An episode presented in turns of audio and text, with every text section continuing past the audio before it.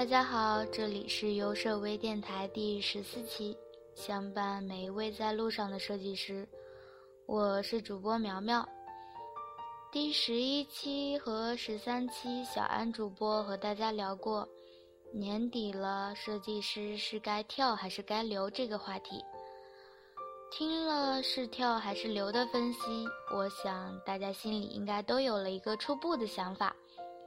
如果选择留呢，就是想着如何升职加薪了；倘若选择跳槽的呢，应该选择什么样的公司呢？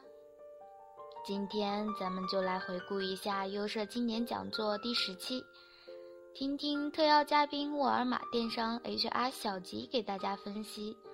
求职时如何选择和甄别公司及职位？希望能帮到跃跃欲试、准备跳槽的你。小吉告诉我们说，最可怕的并不是换工作，而是安于现状，不想换工作。之前的节目里，小安也和大家聊过，在一个公司待三年以上可以考虑跳槽。还有就是，比如公司只有你一个设计师，而你已经到了瓶颈期，这个时候就不要和自己死磕了，当跳则跳。好公司不怕没人，不好的公司就怕走人。当寻找好公司和好工作时，我们不如先想想好工作是什么，先问问自己想要什么。同时也希望我们能够认识到，世界上没有完美的工作。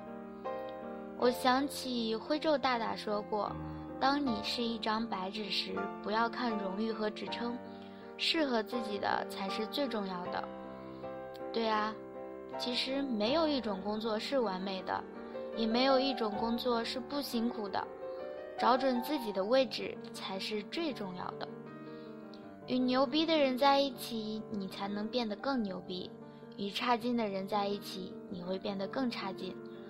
对于一个刚入行的设计师，或者想要提升自己的设计师来说，一个牛逼的同事会使你迅速的成长。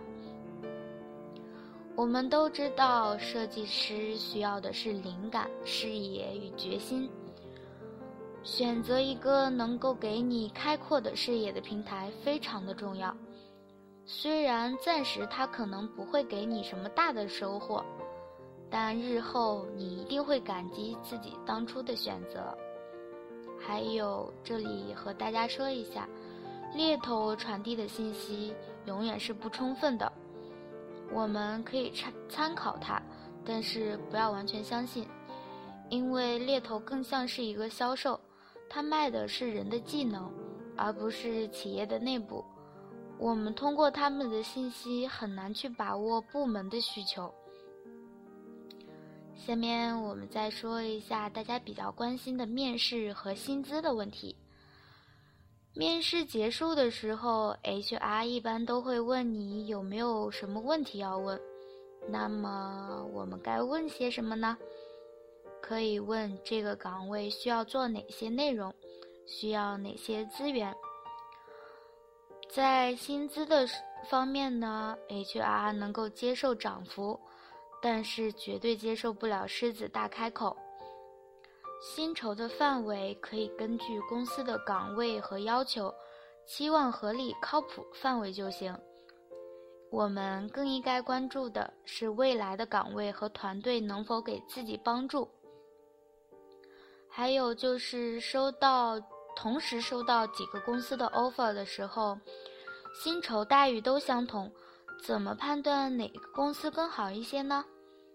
第一就是公司所在行业的地位，第二就是看面试官的水平啦，第三就是岗位在公司的地位，最最重要的就是公司的业务模式和他们的产品情况啦。好了，今天我们就聊到这里啦。祝小伙伴们想留的呢升职加薪，想跳的呢完美跳槽。我们下期见啦！